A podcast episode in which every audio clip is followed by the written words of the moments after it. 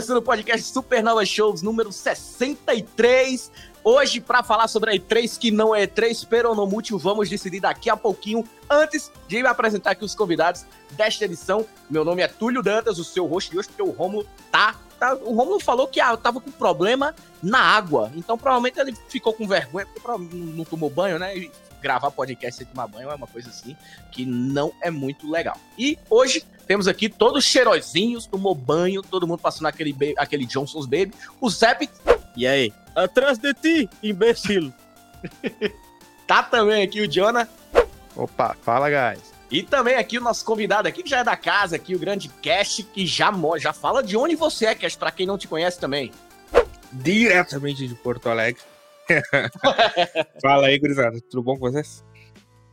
O Cash tem um, tem um podcast, né, o, o Café na Taverna, já, já, gente, eu já participei, o Romulo também, né? Não sei se o Jonas já participou também, o Zé, mas. Ainda não. É, tá, o, o Jonas é louco pro cinema, então já o convite aí, viu, Cash? Já chama alguém, viu, cara? Quando gosta, mais quiser gravar. Cuidado. Porta Opa, está quiser aberta. gravar. Café na Taverna, onde é que a gente pode encontrar o Café na Taverna?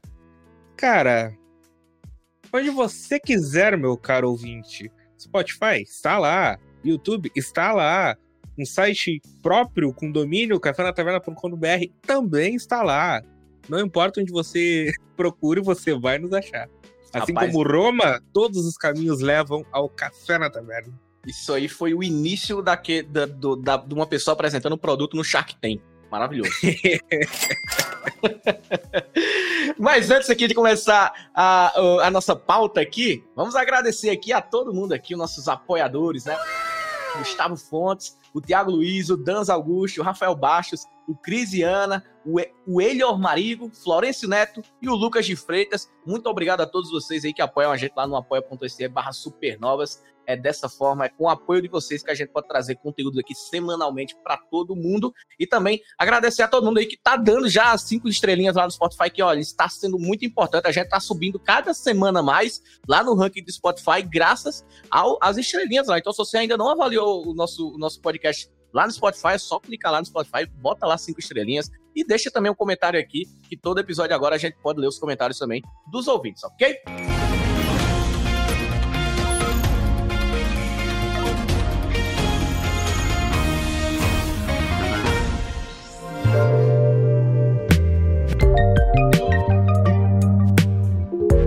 Bom, pessoal, vamos começar aqui a pauta de hoje, que na verdade é a, o State of Play, que aconteceu na quinta-feira, no dia 2 de junho, abriu ou não abriu a E3? Que na verdade não é E3. Antes de começar as notícias, eu quero saber de vocês aí, como é que vocês estão. E o que é que vocês imaginam aí dessa E3? Você acha que o State of Play já foi o pontapé mesmo? Porque tem o Geoff Keighley, mas também tem, teve o State of Play. E aí, o que é E3 para vocês hoje em dia? Eu acho que o State of Play, a gente tem que começar falando o quê?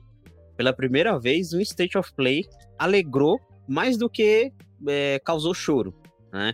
Porque todo State of Play que tinha, você ficava esperando anúncios grandiosos e datas de jogos e jogos que todo mundo quer jogar, mas aí nunca tinha nada, sempre eram uns joguinhos bem bem tranquilos, bem simples e um anúncio ou outro e alguns jogos até apareciam de maneira repetitiva. Isso ficava frustrando todo mundo. E dessa vez, quando todo mundo tava com as expectativas baixas pro evento, o evento já começa com dois pés no peito, tá ligado? Eu achei isso muito foda. É, eu tô. Eu não sei o que.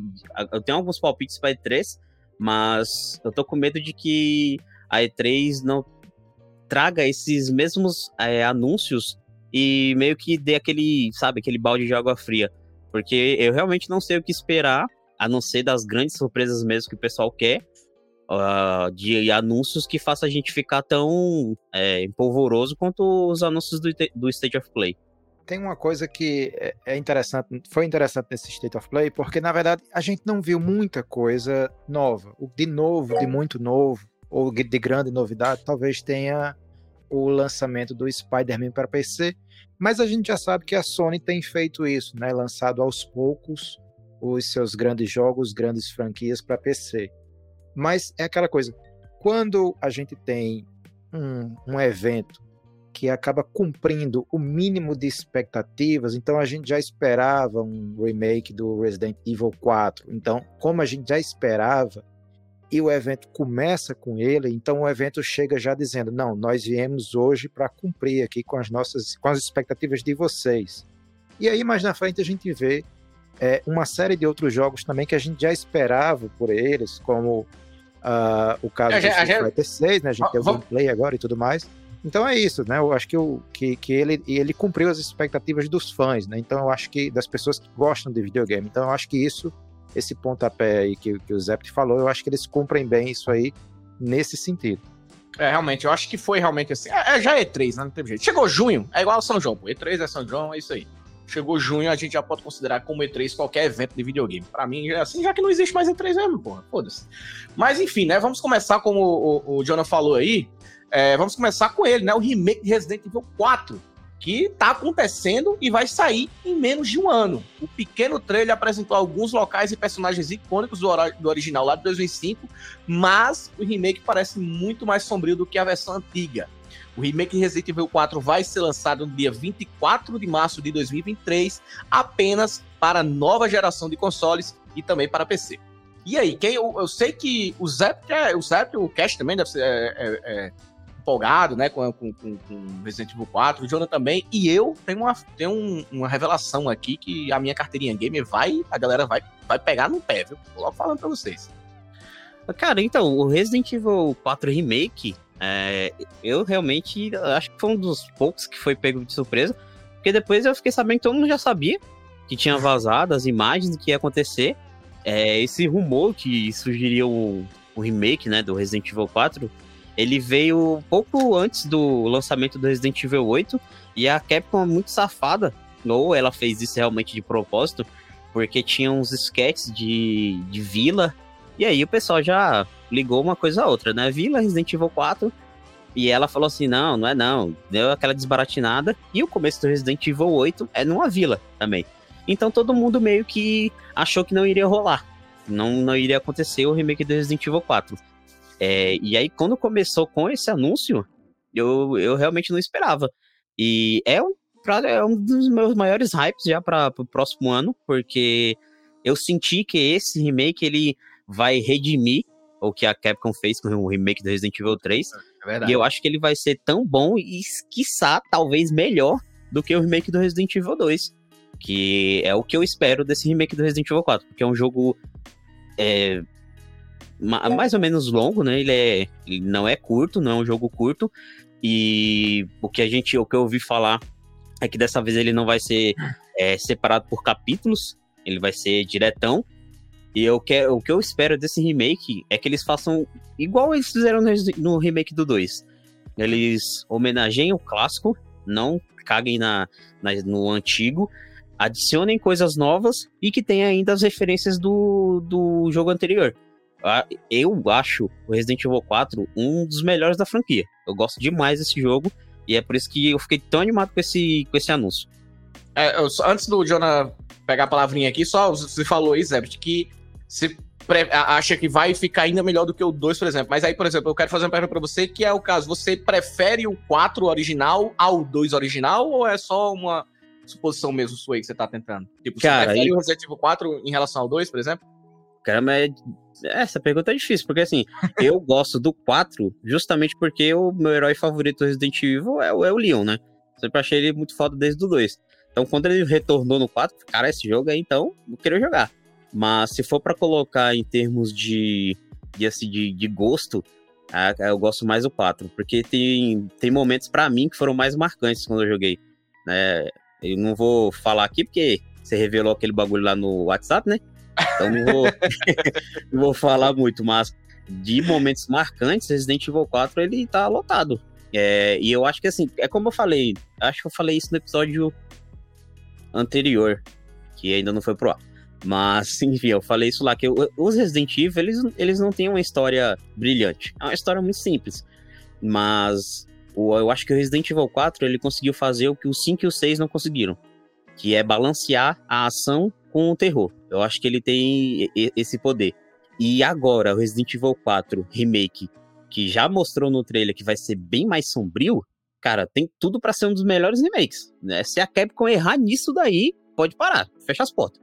Tem uma questão aí que a gente precisa levar em consideração. É, eu não sei se vocês ouviram é, os boatos que vazaram no meio do processo da produção. Ao que tudo indica, a produção começou em 2018, ou seja, quatro anos atrás, e o jogo vai sair agora em 2023, portanto, mais ou menos quatro anos e alguns poucos meses de produção. Né? Se o jogo ficar gold em dezembro, em janeiro agora do final do ano, então dá uns quatro anos e um mês ou dois. Mas aí tem uma questão interessante aí que no meio do quem estava quem tava à frente do jogo era a M2, né? A M2 foi a mesma equipe que fez o remake do 3, ou seja, o remake do anterior. Quando o 3 sai no meio desse processo e acontece aquela chuva de críticas e, e, e diga-se de passagem com, com, com, razão, né? Enfim, não, não houve o respeito ao legado do 3. O 3 era aquele jogo mais curto, né? Mediante o que a gente tinha visto no segundo original mas era um jogo muito bom. É, e aí e também deu um dos vilões mais icônicos da franquia, né? Mas aí é, a M2, devido ao fracasso que o 3 acabou tendo, é, a M2 foi trocada pela Division 1. Então a Division 1, que é o nome, o nome é interessante, né? A, a primeira divisão, a Divisão 1, é interessante porque é também a melhor equipe de desenvolvimento da Capcom. Então quem, te, quem acabou ficando à frente da metade da produção do jogo para o final foi justamente a Division One. Ao que tudo indica, pelo que foi vazado nos anos recentes, a M2 queria fazer um remake quadro a quadro, cena a cena é, do jogo. Tipo o que o, o Lars von Trier, sei lá, fez com o Psicose do Hitchcock quando ele lançou aquele remake de Psicose em 98, né? Que foi quadro a quadro, cena a cena. E ninguém gostou, Só... né? Então já poderia ter Exato. usado isso como um exemplo. Exato. E aí, é, ao que tudo indica, a Capcom não gostou é, desse remake quadro a quadro, cena a cena, e entregou o projeto agora na mão, nas mãos do pessoal da Division 1, da Division 1. E eu já quero, inclusive, fazer uma. Um, dar, dar dois chutes aqui, né? Em relação a esse novo. É, essa, esse, essa versão agora que a Division 1 vai terminar. Está terminando o primeiro chute é: eu acho que a gente joga mais ainda com a Ashley. Né? A gente sabe que lá no. Perdão se foi spoiler, mas enfim, um jogo de 15, 16 anos atrás, né? É, ou até mais. Né? É, a gente joga com a Ashley num momento específico, mas eu, eu acho que antes mesmo do, do, do Leon chegar lá, eu acho que talvez a gente já comece jogando aí com a Ashley para entender como, o que acontece com ela por lá. E o meu outro chute é que eu acho que vão pegar o Bitores Mendes, aquele vilão né, icônico do jogo. O e Cauê pelas... É. e pela imagem que a gente viu no trailer, acho que vocês, vocês devem lembrar do trailer, né, do, do, desse remake que saiu ontem. Ele, ele tá lembrando assim, o corpo dele tá lembrando muito o Mr. X, né, o Nemesis também. E eu chego a apostar que ele vai ser esse vilão recorrente do jogo, que vai atrapalhar, que vai invadir a cena durante é, determinados momentos aí do, do, da jogatina aí. Então eu acho que o Bitores Mendes é um, um, um ele vai ter esse aspecto aí. Por é. exemplo, imagina que hoje em dia, né, até o Sniper Elite tá tendo. Imagina se os caras, assim, eu acho que tão, eu acho que já deveria ter acontecido, talvez. Meter um, um, um, um assíncrono da vida aí, não, assim, meter cada personagem, tipo, você invadir como o vilão dentro do jogo da pessoa, tá ligado? Igual no Deathloop, tá ligado? Esse tipo de coisa. Seria uma coisa também mais interessante, até, inclusive. Eu acho. Não sei vocês. Pois é. é, é, é antes antes do, do, do Cash falar, o Cash quer falar, né? É. Aí eu queria só deixar uma pergunta aí, uma provocação, uma pergunta para vocês. Vocês acham que após o 4, a Capcom vai parar no 4 ou ela segue até o 5 e 6? É. Hum, é, parte da, do, da, da minha revelação passa por isso também, de não ter uma opinião formada sobre. Mas e aí, Cast? Daqui a pouquinho eu vou falar aqui, que é puta que pariu, a galera vai ficar puta, né? Não tem jeito. Eu vi a galera puta quando eu falei no Twitter no WhatsApp.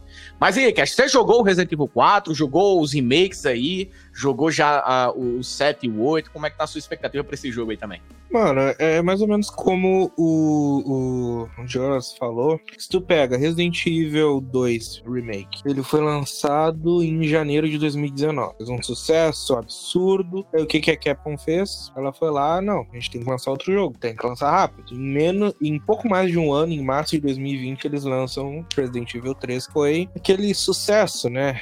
Absurdo que teve. E, e aí agora a gente tá aqui, o quarto jogo só vai ser lançado lançado em 2023. Mesmo desconsiderando o tempo de produção, como o Jonas comentou que foi de 2018, só considerando o tempo de intervalo entre os lançamentos, é três vezes mais tempo. Então eu acho que a Capcom ela aprendeu a lição. Uh, se eles fizerem algo similar ao que fizeram no remake do 2, acho que esse tem um jogo tudo para dar certo. Ele é um jogo muito, muito, muito cultuado, principalmente aqui no Brasil, por causa da cultura de PlayStation 2.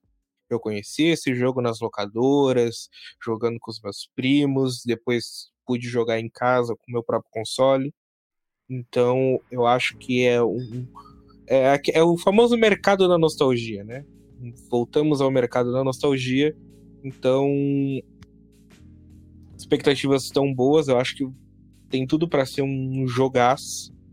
Só que eu não consigo ficar mais empolgado e, meu Deus, ansioso porque o, o, o, o eco do Resident 3 ainda ecoa. Ferida dói, né? uh, uh, nos meus ouvidos. Cara, eu lembro que, ó, a primeira vez que eu peguei para jogar Resident Evil, na, nos grandes tempos de PlayStation 2, eu só não fiz jogar o jogo de trás para frente. Eu, eu, eu, joguei esse jogo de, demais, cara. Eu jogava demais desgraça desse jogo. E aí eu queria só deixar aqui uma, um, uma magia de proteção contra o que o Jonas falou, da gente jogar mais com a Ashley, que vai se lascar, velho. Eu acho talvez um dos companions mais chatos da história dos jogos. O que eu concordo é que, como foi mostrado no trailer, é, o Leon fala. Tem até uns flashbacks lá, e ele fala algo sobre um acontecimento que traumatizou ele. Ele fala: ah, não vai acontecer igual da última vez. Então eu acho que a história vai ser mais rebuscada não vai ser só ah, o cara que vai salvar a filha do presidente e descobre uma ameaça biológica lá. Eu acho que vai ter algo mais. E o personagem Leon, talvez ele seja um pouco até um pouco mais aprofundado. E aí, do contrário do que o Jonas falou, eu acho que a gente vai jogar mais com a Ada do que com a Ashley. Porque a gente sabe que a Ada chega praticamente junto com o Leon na ilha. Então eu acho que a gente vai jogar mais com ela. E, e, eu chuto aqui ainda mais longe que talvez os capítulos sejam intercalados entre Eida e Leon. para você meio que ir montando um quebra-cabeça. Eu espero que a Capcom faça isso. É, eu sei que eu tô colocando muita expectativa, porque é realmente um jogo que eu gosto demais, mas eu espero que a Capcom não cometa o mesmo erro que ela fez no Resident Evil 3, que, como a gente sabe, ela lançou um jogo, tirou coisas que tinham no original é, e deu né, um cara? jogo que é o cara, um jogo de 2000 Não, e, nem só do original. 2019, tipo, não, 2019, ele, ele, ele né? É, ele, mas ele não é... tirou nem só do original, tipo, foi um downgrade do remake do 2, tá ligado? Exato, como que um remake de 2019 ele tem menos coisa do que um pois jogo é, de 1990, velho? Isso não faz sentido. Toda vez que eu penso no 3, e o pior que o 3, ele não é um jogo ruim, ele só é um jogo capado. Ele não é um jogo ruim, é um jogo capado. Como é, que, então, se não, existisse, cara? se não existisse o remake do 2, talvez ele fosse aceitável, entendeu? Exato. Essa que é a parada. Exato. Essa é, é porque parada. O, o, você pega um diamante depois os caras te dão um, uma pedra de carvão, é foda. é, pô, não tem como. Mas aí. E aí, Jonah? Fala aí. Que não, eu acho que. É, é, eu, eu acho que a Eida, de fato, ela também. Ela vai ter aí o seu, a, sua, a sua parcela de, de tempo dedicado a ela. De repente até ganhar uma DLC, né? Mas eu acho que é justamente por conta da Ashley ser essa personagem mais chata, que eu penso que a Capcom vai, no, nesse remake, ela pode querer justamente reaproveitar melhor a personagem e dar a ela um pano de fundo melhor.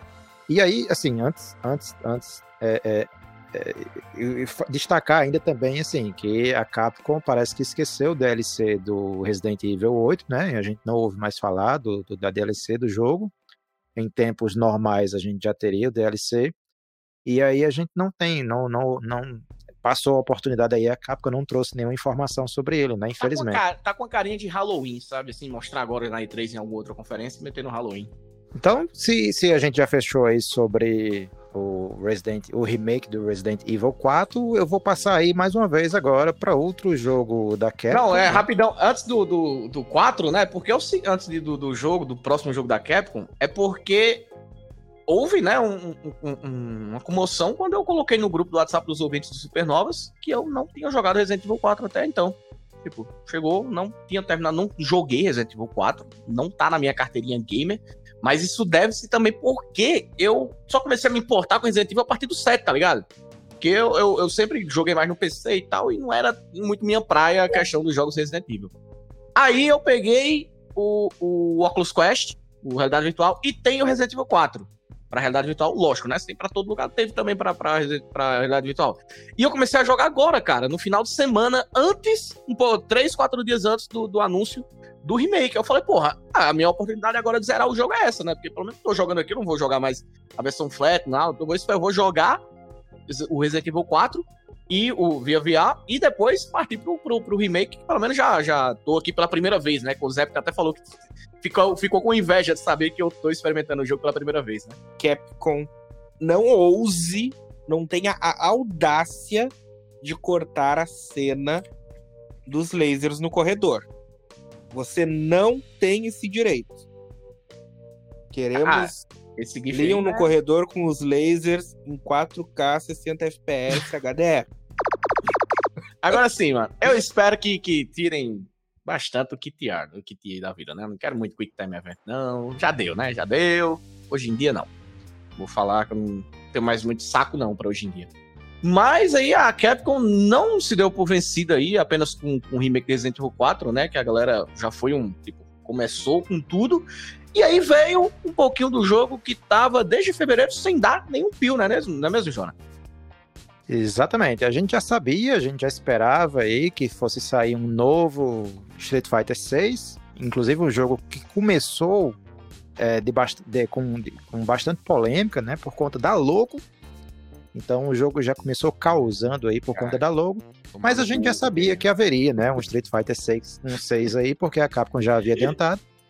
Mas é, a gente foi surpreendido aí por uma, um detalhe aí muito interessante que é um modo aventura em mundo aberto em um Street Fighter.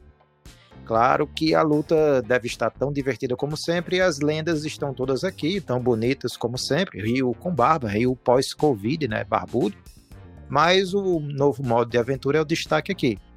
E o Street Fighter 6, ele vai chegar no próximo ano para PlayStation 4, 5, Steam e Xbox Series X e S. Ah, eu acho bom quando um jogo ele aparece e ele implementa coisas que mudam o seu mercado. E eu estou falando de Mortal Kombat, que desde sua do seu reboot, né, lá no MK9 para PlayStation 3 e 360, eles vêm caprichando cada vez mais no quesito história, no quesito enredo, no quesito narrativa eu acho que pelo trailer, pelo que eu pude entender, vai ser a primeira vez que a gente vai ter um, um jogo da série principal do Street Fighter que talvez vá mais por esse caminho além do arcade do competitivo que já é estabelecido e consagrado há décadas. Pô, finalmente vai ter história, né, no jogo. Vão contar, é, alguma, promet... vão contar uma coisinha, pelo menos, né, de alguma coisa prometeram aí um modo história na linha do, do que acontece com o Mortal Kombat, né? Aquele modo história mais robusto, mais profundo, né? Com interligação entre cada luta. Então, vamos esperar aí, porque as primeiras, eu lembro que as primeiras desventuras aí dos jogos de luta, nessa pegada que foge simplesmente do modo arcade, eu acho que vocês devem lembrar disso, é quando, por exemplo, o Tekken é, implementou aí algumas coisinhas, né? Lá atrás, ainda no Play 1, como o jogo de vôlei, acho que vocês devem lembrar das partidas de vôlei no Tekken, e também aquele modo de beat'em up, né, briga de rua no Tekken. Acho que vocês devem lembrar disso aí faz muito tempo, eu acho que inclusive não retornou mais para a franquia. Mas aí a coisa mudou muito, né? Mortal Kombat criou esse segmento, essa linha de modo história interligado e se interligando as outras entre si, né, com os personagens. E eu acho que o Street Fighter vem aí agora com essa nova pegada, mundo em um mundo 3D, enfim, eu achei a movimentação pelo pouco que a gente viu um pouco travada, mas eu acho que ali, obviamente, o jogo ainda vai sair é, só em 2023, então tem muita coisa aí para acontecer, vai ter muito polimento até lá, é, e certamente é, esse jogo que começou com uma polêmica, que foi a polêmica lá da logo, agora certamente ele saiu por cima, porque agora a gente tem muita coisa boa para falar dele, né? E a gente tá falando aqui. No jogo, principalmente Street Fighter, e não é o meu jogo preferido de luta, mas a gente sabe que recentemente a Sony adquiriu aí o, o evento, o Evo, né? A Evo. E eu fiquei com a sensação, quando eu vi o trailer do Street Fighter, que ele não veio para tomar a, os holofotes da Evo. Porque eu ouvi, aí para quem gosta mais de jogo de luta, até acompanha esses campeonatos, que antigamente o Street Fighter era a grande estrela desse, desses eventos. Mas aí depois ele perdeu muito espaço para outros jogos, principalmente como o Mortal Kombat, teve o, o Fighter Z, que é o Dragon Ball. Mas é, eu senti que ao invés deles quererem fazer um jogo de luta para esse evento, eles estão tentando retomar os fãs. Eles estão mais preocupados em retomar quem gosta da franquia Street Fighter do que a Evo. Eu fiquei com essa impressão, né? Eu posso estar falando uma grande bobagem aqui. Duas coisas que eu notei muito é que o, o eu, eu, vou nomear algo assim que não existe, mas eu vou chamar de a síndrome do Sonic feio. Cada vez mais a internet e o público ela tem impactado no modo como algumas produtoras trabalham com certas propriedades intelectuais. E, o exemplo mais recente, obviamente, é o Sonic feio, todo o burburinho que deu, fizeram eles animarem o filme inteiro e virou um sucesso que virou. E, e, tipo, esse negócio do Street Fighter a logo, que o pessoal não gostou, mudaram. A, a, questão de tentar atrair mais público, de tentar reconquistar, reconquistar não, mas de tentar atrair um fã que talvez não esteja mais uh, ligado à questão de competitivo, de campeonatos, ou do próprio arcade, a geração que cresceu, é, dá para dizer que cresceu faz algumas décadas já com, a, com essa última trilogia do MK, com jogos como do Injustice, que quer algo além de seleciona personagem e bate no amiguinho. Então, pode ser interessante, sim, é uma proposta no, nova, não, não sei se é inédita na franquia, mas num jogo desse tamanho com o título principal da franquia, eu acho que é algo novo, assim, pode agregar bastante. Bem curioso, assim, para ver. Fazia tempo que Street Fighter não me interessava. Mas o que é que vocês acharam aí, sei lá, do, do, do, do quesito gráfico, do, do, estilo, né, de arte aí do Street Fighter 6? Eu sei que eu vi uma. Eu vi o, o, o alguém falando no Twitter que o Ken tava parecido com o, o Owen Wilson. E aí eu dei boas risadas, porque realmente tá bem parecido. Foi inclusive o Drovani lá, o, o roteirista lá e editor do, do Gaveta Films, mano, quando ele mostrou e botou lado a lado com, com, com o Owen Wilson, tá a cara. O que, é que vocês acharam aí do, do estilo gráfico e da arte? Se o Ken, é bonito, hein? Tá bonito. Se o Ken é, se o Ken é o Owen Wilson, então o Rio deve ser o Vince Paul. Mas, cara, vocês, vocês não acharam um exagero do Rio, não? O que, que o Rio tá fazendo, pô? Tem uma hora lá no trailer que ele aparece né, na frente de uma crossfit. árvore que ele tá maior que a árvore, pô. É crossfit, caralho. Isso aí é crossfit, pô. O cara tá gigantesco, viado. O cara, mano, você sabe que crossfit a galera bate em pneu. O Rio bate em carro, porra. Então é lógico que, mais, que... O que é impressionante é que o Rio é um lutador de karatê, né, mano? Geralmente os caras de karatê não é bombado. Então, mas ele bate. Se o crossfiteiro bate em pneu e cresce, o cara que bate no carro, que é acima do pneu, porra, é pra é, verdade. mesmo, então, pô. Faz sentido.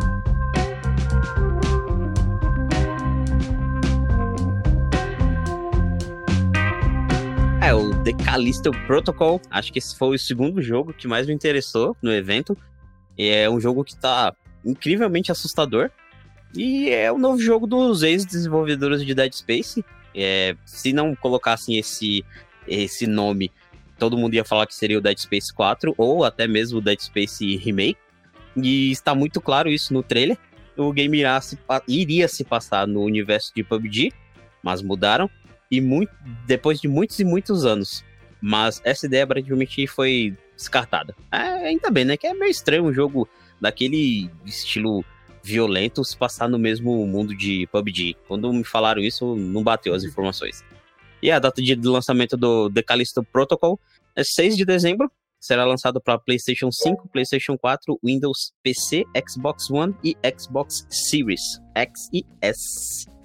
Pois é, portanto, não é, um, não é um jogo que vai ser apenas para a nova geração, apesar de ele estar muito bonito. Tô curioso para saber quando ele vai cara, rodar aí. Eu tô, eu tô. Esse jogo, depo- depois de Resident Evil 4 Remake, ele me chamou muita atenção porque, cara, tá com um nível gráfico absurdo. E quando eu falo gráfico, não digo gráfico videogame, de violência gráfica. Tá me parecendo ser aquele jogo que você vai jogar e vai, sabe, se contorcer com algumas cenas. Pô, é uma prisão espacial dominada por, não sei se são mutantes ou se são alienígenas, acho que são. é, vai rolar uma infecção lá, porque pareceram humanos infectados por alguma coisa.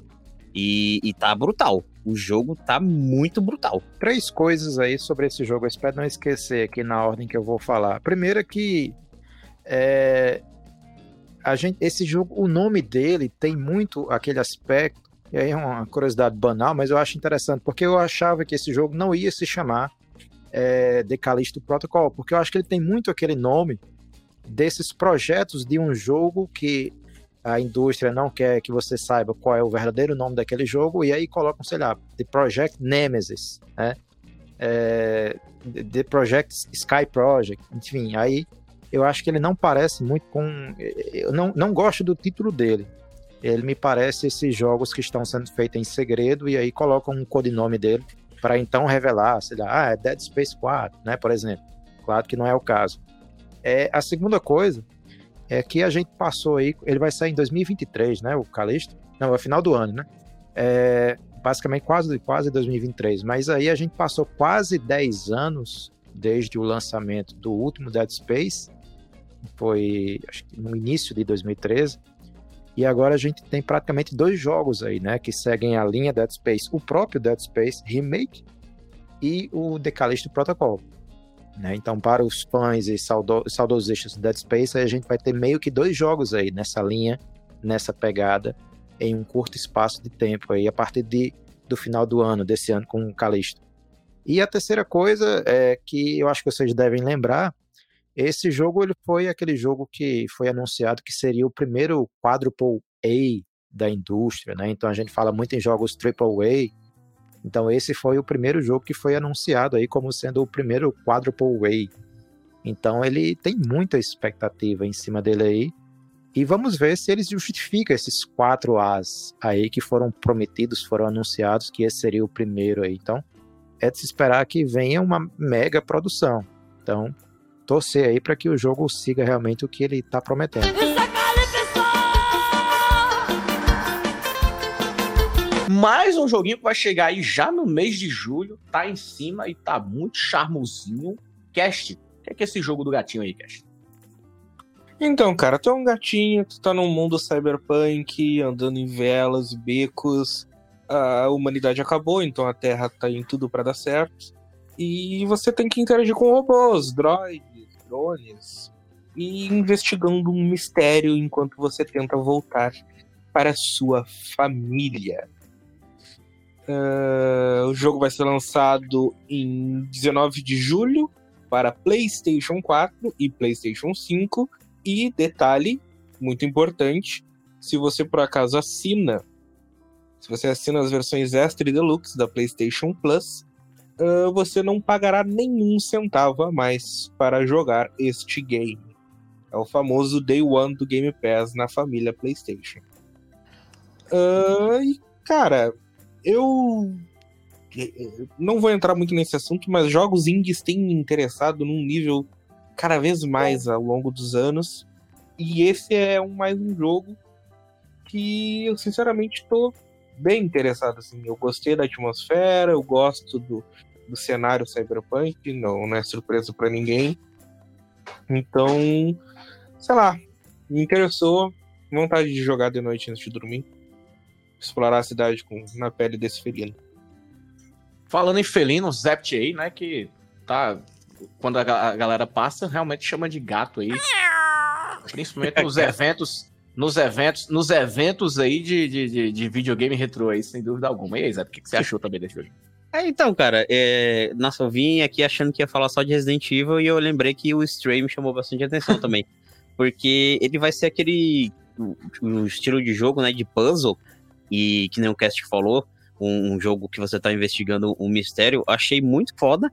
E eu achei curioso essa ideia de você você colocar a gente para controlar um animal e dessa vez não um, anim, um animal, é um, literalmente um animal. Diferente, tipo, a ah, Donkey Kong ou Crash Bandicoot. Mas e ele, um gato, e eu percebi assim uma semelhança, posso estar viajando, com Star Wars, que ele até teve um trailer que ele vai encontrar um robozinho aí, que é o, acho que é B12, o, nome do robô, que vai ajudar é, a gente é, a... É, peraí, o robô é o macaco que morreu do latino? Caralho! Caralho, meu. É o Travis, porra! É, é, é, é, o nome do robô é B12. Ah, não. B12. Porra, e aí ele vai ajudar a gente a, a se comunicar com os outros robôs, né? Obviamente, porque você é um gato. E realizar os puzzles. E eu vi também que tem umas criaturas, né? Obviamente que não vão ter mostrado tudo, mas tem umas criaturinhas pequenas que tentam pegar o felino. Mas obviamente lá na frente vai ter, sei lá, pode ter chefes ou criaturas maiores. Então é um jogo que eu tô interessado. E como a gente é, tava discutindo, né? Se a Sony lançaria os grandes AAAs. Então acho que ela não lança os grandes AAAs, mas jogos no escopo de um Stray ou de um Kena, a gente já pode começar a ter esperanças de que chegue na Plus Day One. Porque se esse jogo que foi anunciado há tempos atrás está chegando, nada impede que outros no mesmo nível possa chegar também. Tipo um Shifu ou Kena mesmo. Pois é, faz sentido. O, o, Zept, o Zept deu a linha aí do que eu ia falar. Eu ia dizer que eu achava que ele era justamente o Kena desse ano. Eu acho que esse jogo que a gente vai estar tá jogando aí, né? Como ele sai em 19 de julho, então mais ou menos um mês e, e 10 dias, 12 dias, a gente vai estar, tá, 15 dias, a gente vai estar tá jogando aí esse jogo e eu acho que ele pode surpreender. Eu acho que é um jogo aí que tem muito uh, a, a, ser, a ser explorado. Eu acho que é um jogo que, inclusive, se ele tiver um modo foto, eu acho que a internet em julho ela vai estar tá povoada de fotos do gato cyberpunk aí, o gato in the shell. Já vou dar a cal então, aqui, hein? Vai ter, vai ter. Ah. Vai ter modo foto? Então pronto. Então, no mês de julho, esse... certamente. A internet Todos vai estar povoada. Todos os jogos da Sony que saíram teve modo oh, foto. Esse agora... tiver, pô, você coloca um gato fofo e não coloca um modo foto, é um crime isso aí, pô. Falando, mas, aproveita, mas, é, mas, mas ele é um estúdio pra... da Sony mesmo? Isso que eu. Não, acho, acho que, não, né? é, é um acho estúdio parceiro é. da Sony. É. Que vai, ele vai sair pra PC como... também, né? Ele vai sair pra PC também. Ele, ele, é, ele é da Anapur, né? É, não, então não é, não é estúdio parceiro, é. então não. Deve ser só não, tipo, mas exclusividade. Acho que ele, ele tava marcado pra sair pra Steam também. É, não, ele vai sair pra PC também. Vai. É, mas assim, é, é como o Kena e o Shifu, né? São estúdios ali que estão com parceria da Sony e a gente sabe que a Sony tá investindo dinheiro e ajudando os estúdios indies. Então, eu acho que como o Kena teve o, o, próprio modo foto e o Shifu também, acho que esse daí vai ter. Acho que vai seguir. E todos esses indies da Sony vão seguir o mesmo padrão, só vai mudar o mesmo o escopo da história. Porque essas coisas a Sony gosta disso, porque ela tem, tem até aquele é, Share of the Week, né, no Instagram e no Twitter. Então, acho que todo jogo que ela traz, ela, ela quer que, o, que você tire fotos e, e exponha o que você tá jogando. Pois esse é. Gato, esse gato ele vai botar armadura ainda. Vocês podem apostar. Vai ter uma série ah, de, de, eu, eu, de, upgrades eu, aí. Eu tenho dúvidas se ele realmente é um gato. Mas aí a gente vai deixar para jogar o jogo e descobrir. Porque, só, assim, vai saber, né? Só, só uma última coisa aí. É fazer um jabá interno aí. Falando em modo foto e jogos protagonizados por animais. Em breve sai aí a critical review do KO The Kangaroo né, o jogo aí da, da Tate Multimedia, que eu fiz, uh, terminei o jogo, fiz, escrevi a crítica, e em breve sai aí no Gamer Point o texto do KO The Kangaroo. Aí eu lembrei do jogo porque, além de ser protagonizado por um animal, é, é um jogo muito bonito, mas não tem modo foto, e na minha crítica eu chamo ele de um antijogo. Então, para quem quiser saber aí o que é que eu considero um antijogo assim que a crítica sair, eu acredito que sai essa semana. Vocês vão saber aí o que é no, no review do KO The Kangaroo. Boa. Isso aí. Mas aí teve mais. O State of Play não acabou por aí, né? Teve ainda o Final Fantasy XVI, né, cara? Porque o 15 aí já saiu faz uma parte, até depois 2015, né? Já são sete anos sem uma franquia, um jogo numerado da franquia Final Fantasy. E o que já tinha sido anunciado, né, o Final Fantasy XVI, a gente viu finalmente aí algumas imagens a mais, a gente viu um pouco mais trailer, e ele será lançado no verão de 2023, ou seja, lá para junho, julho ou agosto, né, mais ou menos isso aí de 2023. Então daqui a um ano, né, você tá ouvindo esse podcast quando ele acabou de sair, então daqui a um aninho a gente já deve ter, se não for adiado, né, exclusivamente para PlayStation 5 e PC, o Final Fantasy XVI. Ele apareceu vários, várias imagens muito bonitas nesse jogo, cara, tá bem legal. Tá diferente do, do, do, do 15, né? Ele tá uma pegada mais dark. Não sei se vai se vai, se vai estar no jogo realmente isso, ou só, só é mesmo um, um, uma opção de, de, estilo criativo da, da, dos designs do jogo, do jogo e tudo mais. Mas, assim, eu, eu tô animado, porque eu gostei muito do 15. Gostei do 15, eu joguei o 15 no PC. Ele também demorou, né? Esse aí tá falando que vai sair pra PlayStation 5 e PC simultaneamente. Isso aí já é uma novidade, né? Porque normalmente o Final, a franquia Final Fantasy demora um ano aí, né? No, no, no nos, nos, nos, consoles da Sony até chegar no PC. Mas e aí, o Cash jogou o 15? Tá muito animado aí pro 16? Então, cara, é eu ia falar. Eu tô muito animado. Tipo, eu achei esse trailer me empolgou muito mais do que o último que a gente teve em todos os sentidos, em questão da narrativa, da jogabilidade, os gráficos, eu achei que deram um salto muito grande do que foi apresentado anteriormente. E, e, e aí que é inusitado, porque eu não joguei o 15. O 15 não me empolgou na época. Quer dizer, na época que lançou eu não tinha console, mas depois eu tive a oportunidade de comprar eu não quis sei lá, o, o 15 nunca me interessou. Mas esse 16, ele tá vindo numa outra pegada, como tu falou. E, e, e tá me atraindo pra, de volta pra franquia que, olha, desde o. É, não faz tanto tempo assim, né? Teve o 7 remake, mas de lançamento de jogo novo, assim, sem ser remake, acho que desde o 8, eu acho, talvez. Pensando por cima, assim. É, muito, muito. É, faz sete anos no mínimo, né? A gente precisa uma franquia numerada aí de Final Fantasy, porque é um dos carros-chefes aí, não só da, da, da Square, mas da indústria de jogos, assim, no geral, né, não, John? Exatamente. E aí eu queria só pegar essa, esse gancho aí da questão gráfica, que realmente, de fato, deu essa, essa guinada, deu uma melhorada boa aí, para reforçar que eu acho que ainda a gente não viu ainda, obviamente, claro, o produto final. Primeiro porque, como ele vai sair no verão, de 2023, né? Então, por volta daqui a um ano, um ano e um mês, é, um ano e dois meses, a gente, a gente teve a notícia aí, já, a gente já sabe aí, que o jogo já, já, já terminou, né? Então, ele já é jogável do seu início ao fim.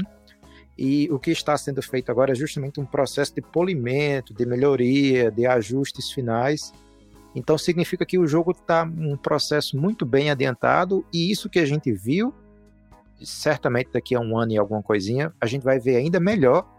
E com um detalhe a mais aí, eu não confesso que eu não lembro, não tenho memória, mas eu acho que o que eu vou dizer aqui é um fato, mas eu acho que vai ser o primeiro Final Fantasy que vai ter uma audiência rated M, né? Porque a gente já viu aí no trailer que tem uma cena de afeto de corpos nus, de costas, é, em cima de uma cama, né? Então acho que é a primeira vez que a gente vai ver aí na franquia Final Fantasy um jogo que não que, que sobe um pouco a audiência para o qual ele é recomendado. É, Japão, né? Aquela coisa. Veremos então provavelmente muitos corpos aí de mulheres sendo objetificados, sem dúvida alguma. E aí, Cast?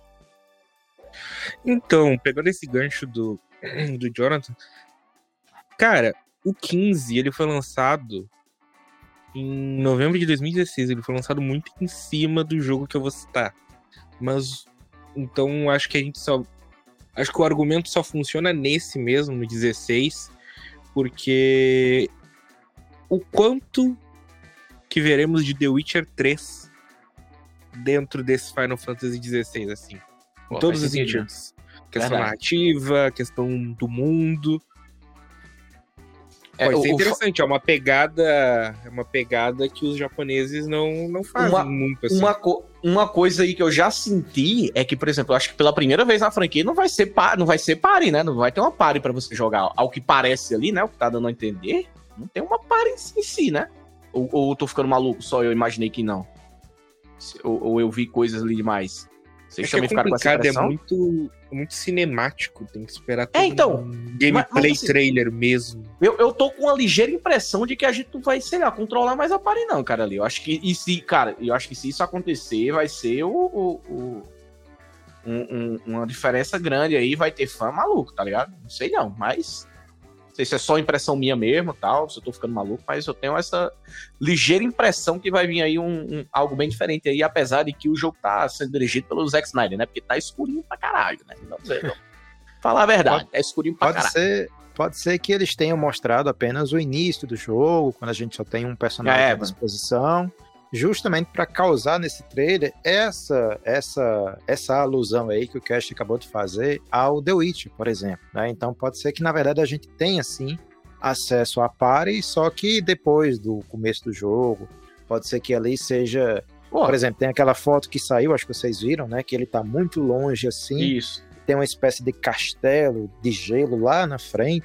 Então pode ser que ali seja uma cidade, É, então- ele já entre na cidade, conheça os aliados, né? Conheça, ou conheça um aliado, e depois a gente tem acesso aos outros jogadores, os outros personagens.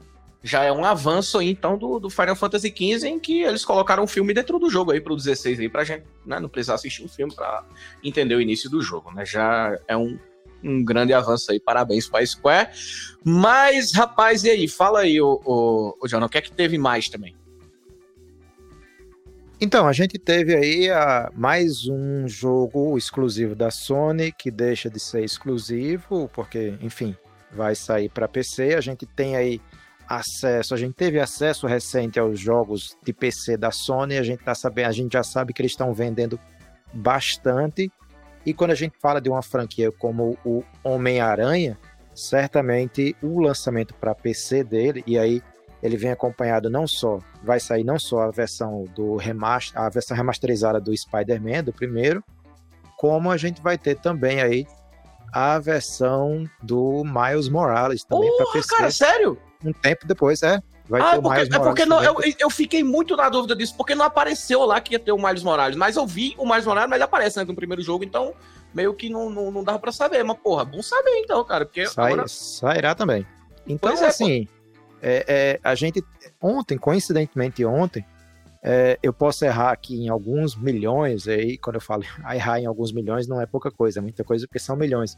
Mas ontem saiu que a franquia, tanto o original como o Miles Morales, essa continuação barra spin-off, vendeu aí juntos 30 ou foi 33 milhões já de unidades Foi. e certamente com o lançamento para PC, a franquia, os dois vão chegar aos 40 milhões, devem vender certamente 6, 7 milhões e vão alcançar os 40, as 40 milhões de cópias vendidas. Então, é um caminho natural aí da Sony lançar seus jogos para PC. É, houve até um, vaz- um vazamento aí de que o Returnal, o, o Returnal e eu acho que o Sackboy ia- iam também sair para PC, mas acabaram que não foi revelado, talvez seja revelado aí daqui a alguns dias.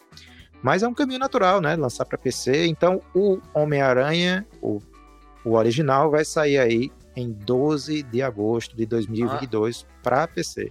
Então, antes aqui do cast dar a opinião dele aí sobre esse porte, eu vou ler aqui rapidamente um tweet aqui de 28 de junho de 2017 da Insomniac Games e também aqui parafrasear logo antes de mais nada, um grande filósofo Justin Bieber falando nunca diga nunca, mas a Insomniac falou it will never be an Xbox and PC. Basicamente ela falou que o jogo jamais iria aparecer no Xbox ou no PC enquanto eles forem publicados pela Sony. Basicamente, foi isso que a, a falou em 2017. Então, cara, vamos com calma. A maioria dos joguinhos está chegando para todo lugar, pra pelo menos no PC. Então, a, a Insomniac aí já tá sendo motivo de piada. A galera tá sempre zoando, tá falando nunca diga nunca. E assim, eu sempre sou a favor de que o jogo saia mesmo, nem que seja para PC, porque é mais gente para jogar, né? Não tem como. E aí, Cash? Você que jogou, fala aí as suas opinião, dá a sua opinião sobre o jogo aí e para quem vai jogar pela primeira vez aí, como é que o que é que vai esperar, né? Que é um remaster. Né? Esquece Andrew Garfield, esquece Tom Holland, esquece Tobey Maguire este é o Homem-Aranha definitivo fora dos quadrinhos. Se você não jogou porque você não tinha acesso ao jogo, porque estava preso nos consoles da Sony, aproveite, aprecie, sem moderação nenhuma, porque é um jogo maravilhoso, um dos poucos jogos que eu tive o prazer de platinar e eu nem percebi que eu estava platinando quando eu vi, platinei. Tão natural que foi para mim. É um dos meus jogos favoritos da geração passada. E, e eu fico extremamente contente que ele esteja indo para outra plataforma, que ele possa atingir mais pessoas e, e, sabe, alcançar mais gente, não estar preso a um console, a uma marca específica.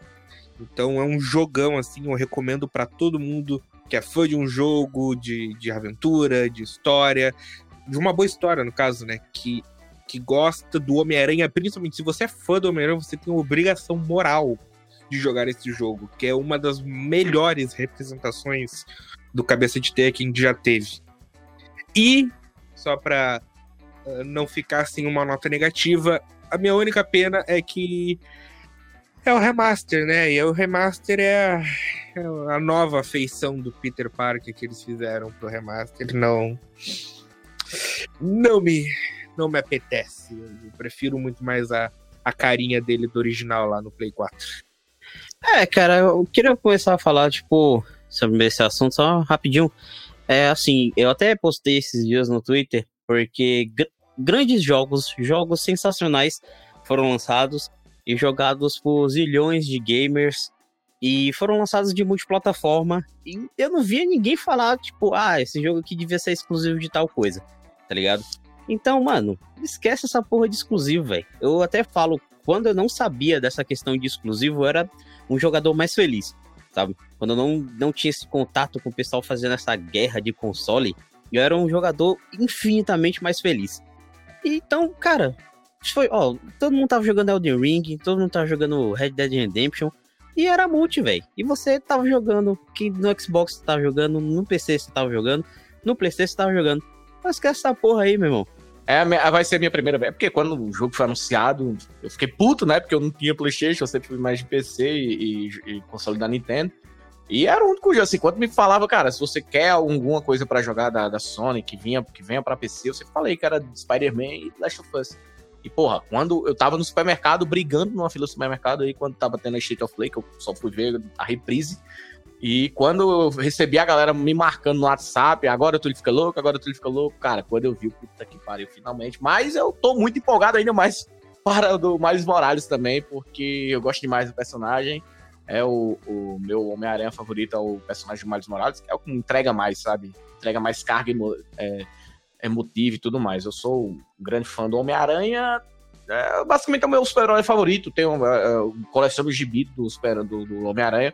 E gosto demais de Miles Morales. Então, quando o John aí leu aí falou que vai chegar a expansão aí, é a expansão, né, do Miles Morales, que os caras vendendo como, como standalone, mas aí foi porque quando não tinha jogo para lançar o PlayStation 5, os caras botaram isso aí. Mas para mim, um jogo curto, né, a expansão, mas eu tô louco para jogar. Também o Homem-Aranha, lógico, também a versão do, do, do Miles Morales.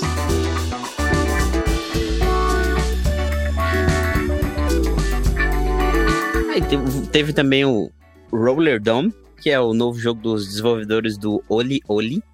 Esse jogo eu não joguei, devo, devo confessar. E ele parece ser bem divertido. E a data de lançamento dele, coisas boas, né? Jogos com datas de lançamento é um, é um colírio para os olhos. 16 de agosto para PlayStation 5 e PlayStation 4. Esse olho olho eu vou, vou buscar jogar ele para entender como é que é. Assim, não, não tem muito o que falar, né, sobre esse jogo aí, porque foi. Chegou do nada, né? A única coisa interessante dele aí, que eu achei bastante aí, foi o, o, fator, o, o, o, Moebius, né?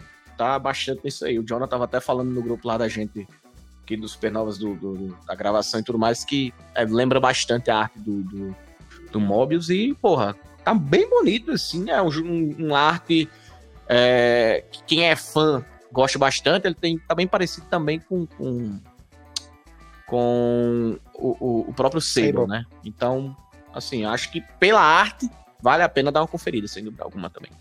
Bom, mas saindo do patins indo pra bicicleta, eh, temos um jogo aqui que, olha só, não estava na pauta. Eu fiz questão de adicionar, porque foi, acho que o. Ser polêmico. Foi o jogo que mais me chamou a atenção pelo estilo de arte, pelo gráfico, pela atmosfera que passou no trailer. Que é Season A Ladder to the, to the Future. Que é o novo jogo da eh, Scavengers Studio, que chega no final do ano para PlayStation 4, PlayStation 5 e PC. E o jogo se trata de uma aventura em terceira pessoa que segue um jovem viajando de bicicleta para explorar o mundo. E com um detalhe que para aqueles que tiverem como jogar no PlayStation 5, esse jogo terá total suporte ao DualSense. Cara, não tem muito o que eu falar o trailer ele fala por si só, mas eu me apaixonei por essa atmosfera que o jogo passou, tá ligado? A calmaria. É, é o efeito dois anos de pandemia na vida do, do cidadão médio. Querer pegar uma bike, uma moto, um carro, sair desbravando as montanhas, visitando os vilarejos, conversando com os nativos, sabe? Conhecendo o mundo. Eu acho que esse é um tipo de jogo que me atrai bastante. E é um indiezinho aí, como eu falei lá. Indies estão me atraindo bem mais do que AAAs recentemente. É mais um indiezinho pra coleção dos jogos que eu quero realmente jogar. É isso. Mas aí, né, pra acabar com. Acabar, eu falo, não de forma ruim também, acabar mesmo aí, foi o último. O que, o que aconteceu também por último aí foi um pouquinho do. Um gostinho, uma pitadinha do PSVR 2 aí, né? Que a Sony tá preparando, tá aguardando aí as sete chaves, ninguém sabe nem qual é o design, mas ele tá prometido pra esse ano ainda, né? Porque o PSVR 2 é a atualização do PSVR que saiu aí há uns 6, 7 anos atrás, já cheio de cabo. E dessa vez vem aí. E lógico, né? Não tem como você vender um, um- um- um- realidade virtual sem ter jogos pra jogar no PlayStation 5. E foi o caso do No Man's Sky VR, né? Que já tá aí, já tem também no, no PC VR, no PC VR também. Mas a grande sacada foi o Resident Evil Village, que o 7 já é exclusivo do PSVR. E também, principalmente, um novo jogo da franquia Horizon, Call of the Mountain. A gente viu aí um pouco do gameplay do, do Horizon Call of the Mountain.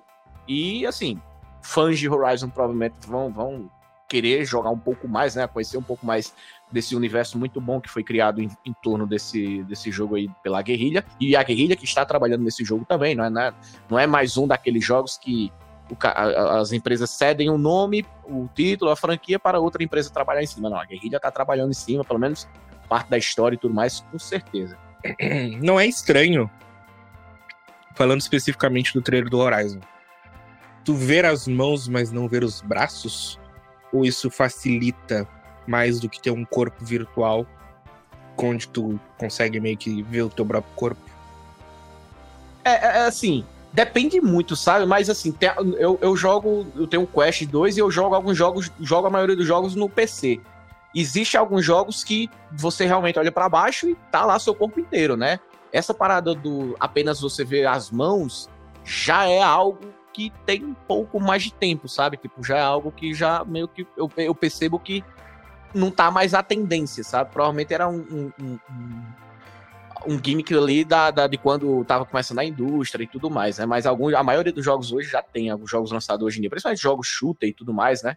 Já você olha pra baixo, já tá ali seu corpo. O Skyrim, por exemplo, é lógico, né? A Bethesda não faz o jogo tão bom, nunca vai fazer o porte 100%, e aí a galera que faz as modificações trazem e deixa perfeito. E, e no caso do, do, do- do Skyrim, você coloca a modificação que você vê toda a sua armadura, inclusive tu tá equipada mesmo, tudo mais, e fica muito legal. Mas a maioria, do, assim, alguns jogos tem, outros não. Eu não sinto. Quando você tá dentro, não faz muita diferença, eu confesso pra vocês. Até porque tu tá sempre olhando para mais pra sua mão. Sua mão tá muito próxima, então você não vê aquele braço descolado, sabe? Que a gente vê no trailer. Então, meio que não tem. Exemplo, Half-Life Felix é assim, eu, eu não sinto. Tipo, a primeira vez, beleza, mas depois de 10 minutos você já não faz nem, nem sente mais. tá muito imerso dentro daquilo. Enfim, cara, eu vai ser mais um um como é que se diz, um gadget que eu vou passar a vontade de ter. Eu sempre quis ter o, o VR, mas porra, era impraticável, muito caro. E além de ser muito caro, tem poucos jogos. O que eu tô achando que vai ser diferente desse caso do 2. Né? A gente já viu muitos jogos sendo anunciados. E, e pô, deve ser muito foda jogar Resident Evil 7 e Resident Evil 8 no VR. Deve ser insano. Então, era só. Tô colocando aqui só meu chororô de que vai ser caríssimo essa porra. Então, é isso que é o problema. É, que é, é uma dica que é o seguinte: pelo hum. que eu vi do porque o jogo mais próximo que você vai ter de melhor experiência provavelmente vai ser o Horizon, porque é um jogo exclusivo, né? Então, quando eu vi o jogo, eu falei, então, eu esperava que tivesse uma resolução maior, porque assim, muita gente vai, nossa, o jogo tá feio, gente. É o seguinte, um VR tá, tá uma renderizando 4K em cada olho, velho. Entendeu? Então, é muito complicado você conseguir entregar o mesmo, o mesmo poder gráfico de um, de um console que você já joga e tudo mais em um VR. Mas eu esperava que, pelo preço que estão se especulando aí, que vai ser cobrado, eu esperava um, um pouco tá maior de resolução. De, de preço. Então, sempre fica ali entre 500 conto e 600 conto, que é o preço do PlayStation 5, né? Então, Puta que me pariu, mesmo. Vai tomar no cu, velho. Aí, não, se você for parar pra ver, o MetaQuest, que antes era Oculus Quest, agora é MetaQuest, o 2, ele tá custando 240, já teve promoção de 249 dólares, ele é 300 dólares. E ele tem o diferencial de que você joga, tá ligado? Independente de ter console ou não, é um, um é standalone. Ele joga sem precisar de nada, e se você tiver um PC, você joga os jogos do PC dele também. Bom, então é torcer para que a Sony lance esses exclusivos aí para outros VR, né? É, então, se for pra não, comprar assim, só o dela pra porra, jogar só os jogos tu, que fica pra você, lá. Vai, se você ainda fora. não tem o PlayStation 5 e quer jogar os jogos, aí tipo, você vai comprar o PlayStation 5 e o PSVR. E aí, mas, mas eu tava, eu tava realmente assim pensando em começar a juntar uma moeda para ver se eu conseguia comprar o, o PSVR, porque eu quero ter essa experiência de jogar o Resident Evil 8 e os outros jogos, porque é um bagulho que a gente sempre especulava Isso. e imaginava, né? Pô, caralho, mano, realidade, realidade virtual deve ser muito foda. E eu achei muito interessante o Call of the Mountain do, do Horizon. Tá e eu, eu, achei, cara, eu achei a, a batalha e o gráfico das máquinas estão bem feitos, hein? Não, então, então, eu falo que eu esperava, tipo, pelo preço. A questão é mais uma questão de preço mesmo, que eu fico assim, tipo. Porque como tem um no mercado bem mais barato, aí o cara já fica naquela. Mas o, o eu vou falar para você, a melhor experiência hoje de Resident Evil 7 tá no PC via mod, cara, que é uma loucura, tá ligado? Os caras fizeram um mod que tá melhor do que a versão que a Capcom fez para o PSA. É, é, é sem brincadeira, é inacreditável. E aí, Cash, também tá, tá juntando a graninha também aí pra, pra pegar o PSA? Mas é claro que não. Uh, uma dúvida também sobre o PSVR 2, que existem muitas barreiras que a gente tem que quebrar da realidade virtual, né? questão da imersão, da inércia, até mesmo do próprio movimento, é assunto para outro programa.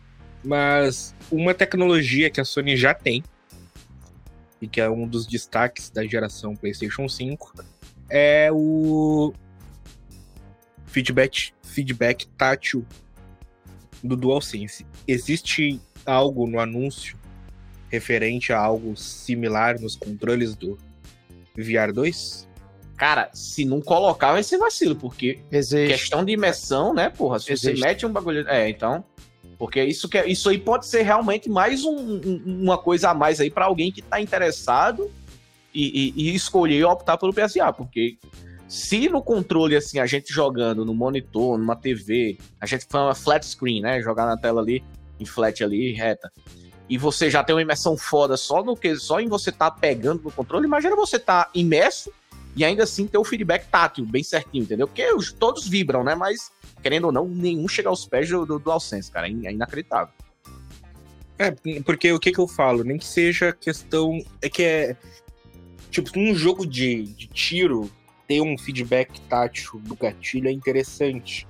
Só que, por exemplo, o que foi mostrado no trailer, que é a mecânica de arc flash no Horizon, Cara, não tem um jeito prático de traduzir isso pro jogador.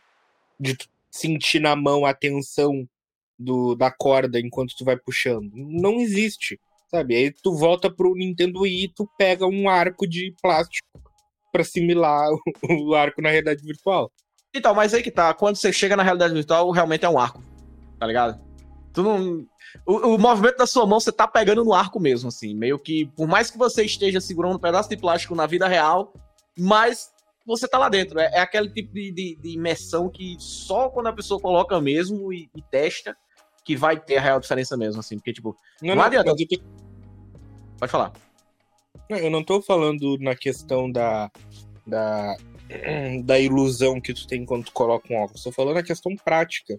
Tipo, o, barreiras que o VR ainda tem que, que ultrapassar. E é, é isso que eu citei, porque seria interessante algum tipo de recurso, algum tipo de, de coisa que realmente tu tivesse que fazer um esforço para usar o arco.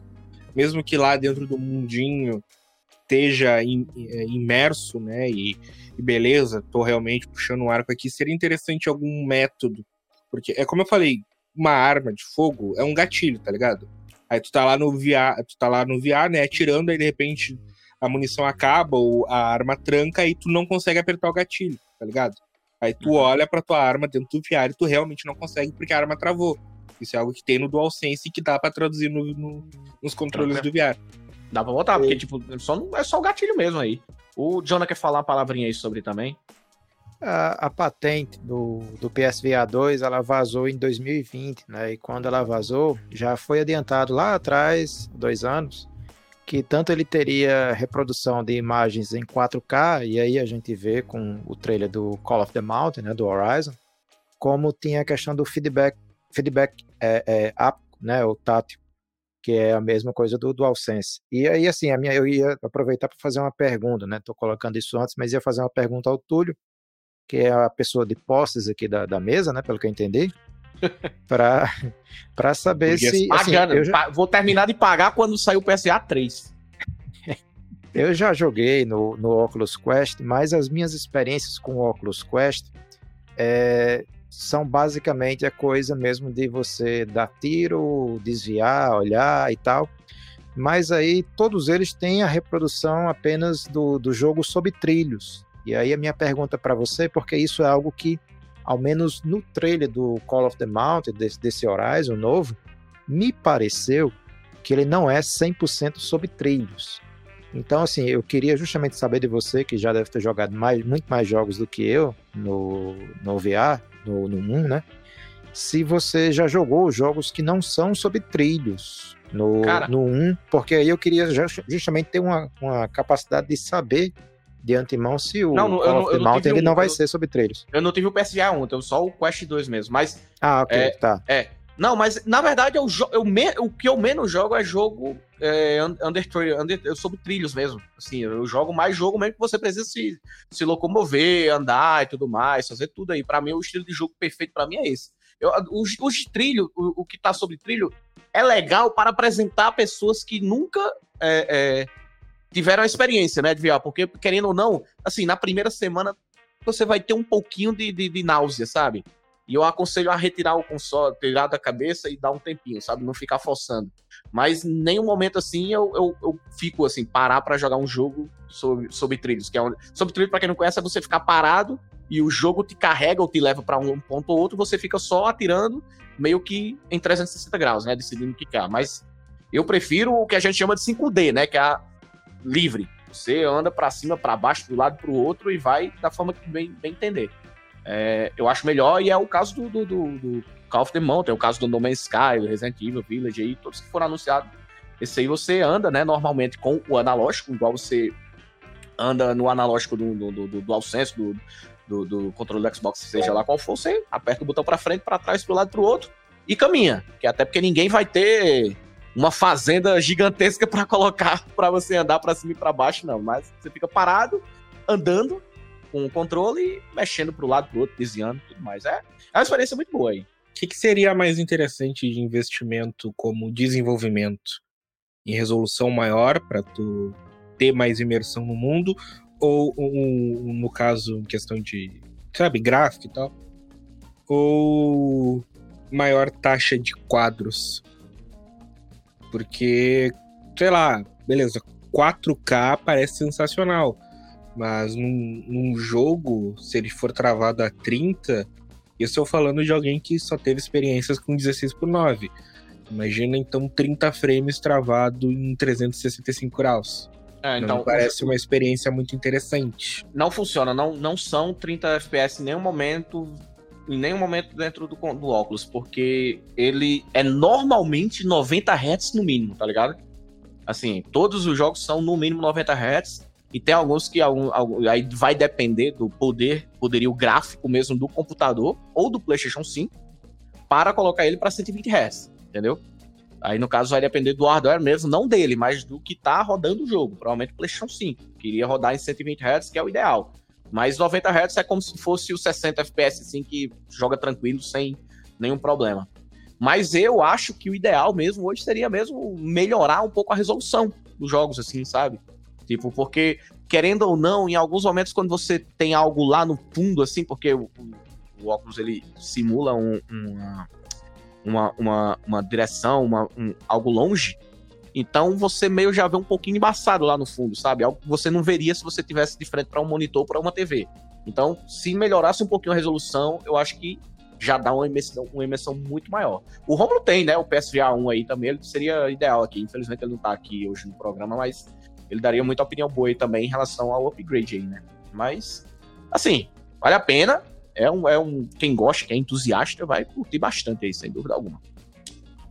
Mas é isso, né? State of Play, mas o programa não acabou por aqui, não, rapaz. Porque a gente tá só começando a E3, né? Porque o State of Play meio que botou o burro aí na frente dos bois aí, foi mais rápido do que todo mundo e já lançou. Isso já, a Sony já deu aí, disparou o gatilho.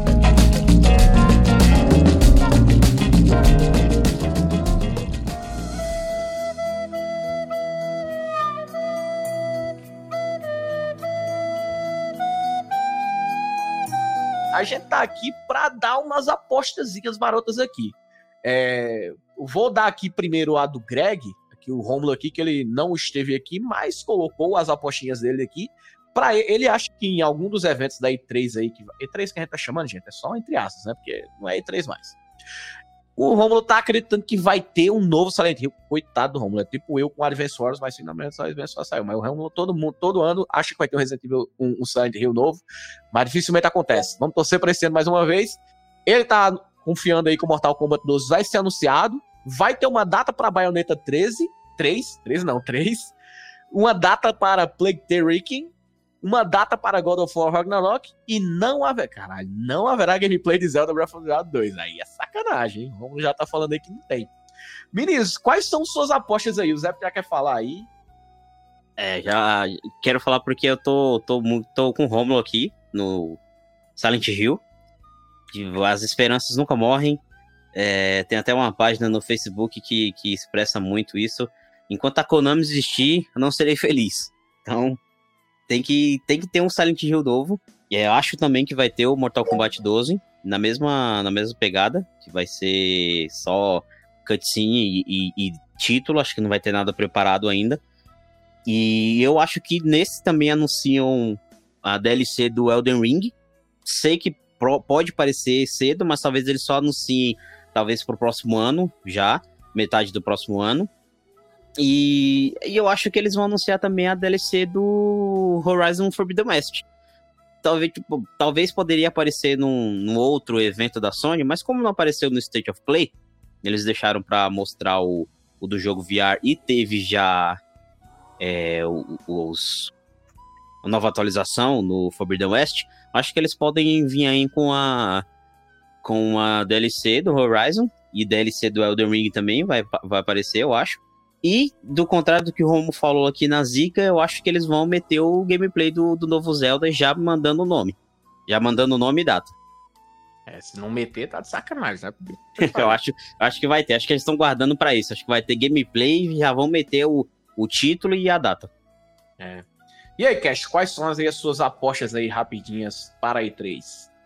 Que não é E3. Cara, eu acho que o, o, o Greg ele foi bem conduzente nas suas apostas. Eu concordo que talvez a gente tenha algo sobre Silent Hill, porque os rumores são fortes, as paredes estão gritando. MK12 eu acho que é quase certo, por isso, se não era certo agora com o anúncio do, Street Fighter 6 acho que é certo, para reacender aquela velha chama da rivalidade, que tá faltando um pouco no, no, no mercado dos jogos de luta. Uh, Nintendo ninguém liga. Morri! Vai ter a data assim do, do, do God of War. Se não tiver, vai ter o um anúncio de que vai ser pro ano que vem. Acho que é A B. Eles não vai ficar em silêncio. Acho que não vai acabar o período da E3 e a gente não ter nada novo. Como a gente já teve aí um teaser, um teaser vazado de uma fofoca, que foi a do Norman Reedus, né, com o Death Stranding 2, e a gente já sabe que aparentemente o Kojima vai participar da Summer Game Fest, então é, eu, e outra coisa, né, a Bloober Team também vai participar. Então, se o Kojima, aliás, se o Norman Reedus, né, obviamente já vazou, claro que tudo planejado, ninguém vaza algo assim sem querer, como o Norman Reedus supostamente fez e a internet acreditou. Então, assim, como a Blobber Team vai estar, a Blobber Team vai estar na, na, na Summer Game Fest, como o Norman Reedus já andou vazando das gravações do Death Stranding 2, então eu acho que o Kojima, na verdade, ele vem é, e, e, o Kojima a gente sabe que é um parceiraço do, do Jeff, né? Então a gente pode esperar aí, eu acho que o Silent Hill, obviamente, que eu acho que é uma aposta praticamente certa, mas eu acho que tem ainda o, a questão do Hassan, aquele cara lá que, enfim, tá há dois anos aí prometendo um jogo e já fez todas as alusões possíveis de que seria o Silent Hill até que a coisa degringolou e começou a haver ameaça e tudo mais, né? Acho que vocês lembram disso no ano passado. Mas eu creio que é, o Silent Hill, claro, é uma aposta certa, a gente já sabe, inclusive que sem, tem mais de um jogo sendo produzido. Tem o remake, tem um novo, tem um jogo episódico que supostamente seria o do Kojima. Então as minhas apostas são, é, obviamente, o Death Stranding 2, o o Silent Hill da Blueberry Team e o Silent Hill do Kojima. Então eu creio que finalmente, depois de tantos anos, não é possível que agora passe mais alguns meses a gente não tenha notícias exatas do, de um novo Silent Hill. E aproveitando que a Mediatonic vai estar no evento, eu sei que o, a temporada, a grande alta desse jogo já passou, mas eu acho que como a Mediatonic vai estar no evento, eu acho que a gente pode ver aí um anúncio de um Fall Guys 2. É, a gente já teve muita DLC, muito pacote, muito evento específico para o jogo. E agora que ele saiu de graça, que ele vai sair de graça, já saiu, né, de graça, eu acho. É, eu acho que já está em tempo de anunciarem um segundo, ou anunciarem um novo jogo aí da, da franquia, de, de, um novo jogo da Mediatonic. Então, é, Silent Hill, um, ao menos um Silent Hill deve ser anunciado, creio. E talvez o Death Stranding 2, alguma cena em CG, alguma coisa, algum aceno aí pro público, pros fãs de é, Silent Hill. E ainda pegando o gancho só da, da, da, nossa, da nossa pauta passada aí, do, do, do VR, é, um jogo que eu acho que funcionaria muito bem em VR seria o Death Stranding. Pois bem. O foda é o tanto de tempo que você teria que andar, né? E aí fudeu. Meteu o Death Stranding no VR, lascou. Eu tenho quase certeza. Apostaria dinheiro? Não, claro que não.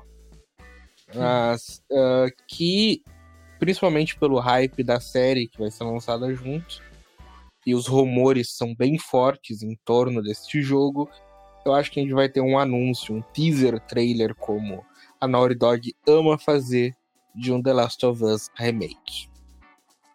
É. Assim, muita, vocês estão esquecendo que houve aquele gigantesco rumor do Kojima trabalhando em um jogo para a Microsoft também, né? Será também? Teremos alguma coisa assim? Não sei. Mas eu acho que com a Microsoft é tudo muito mais adiante, sabe? Não acho que eles vão. Talvez o Kojima suba no palco e dizer: Estou trabalhando em algo. Então, mas basta isso. Jogo... Você sabe que basta isso, né? é, mas não é um anúncio de um jogo, né? É um anúncio de uma parceria, no mínimo.